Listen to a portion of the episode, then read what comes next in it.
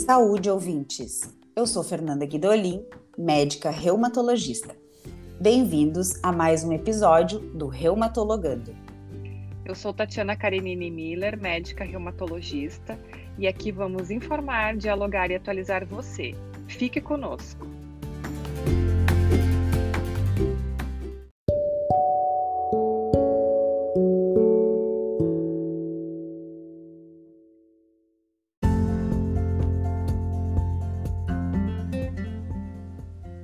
Olá, sejam bem-vindos a mais um episódio do nosso podcast Reumatologando.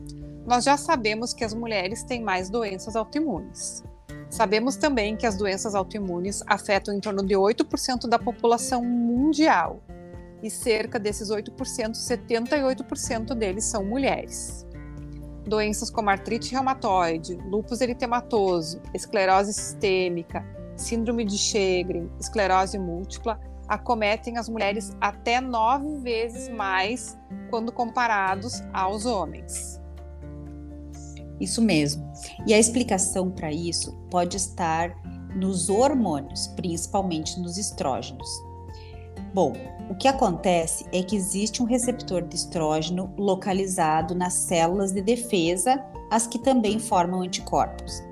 Um estudo demonstrou que o receptor de estrógeno localizado nessas células intensificaria a ação desse hormônio e levaria o sistema imunológico a atacar o próprio organismo. Outra pista para o envolvimento hormonal reside no fato de que grande parte das mulheres começa a sentir as primeiras manifestações das doenças após a gravidez ou com a chegada da menopausa. Nesses períodos, há grandes mudanças hormonais, o que afeta diretamente o seu sistema imunológico. E outro fator ainda ligado ao estado emocional é que as mulheres realizam jornadas duplas e até triplas. E isso levaria a um aumento do estresse, a ansiedade, a estados depressivos, as quais podem funcionar como gatilhos para o aparecimento das doenças reumatológicas, principalmente as autoimunes. Embora não sejam doenças autoimunes, a fibromialgia e a osteoporose também são mais frequentes em mulheres.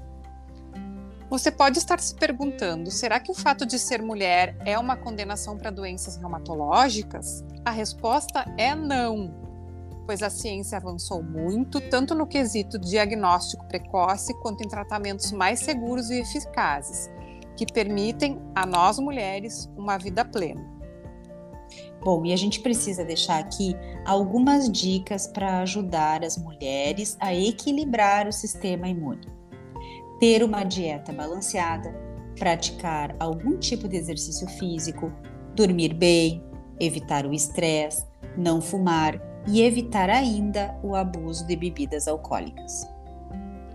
Lembre de compartilhar esse, esse material, esse podcast, com as mulheres que você conhece. Desejamos a todas um feliz dia no, no Dia Internacional da Mulher. Um abraço e até a próxima.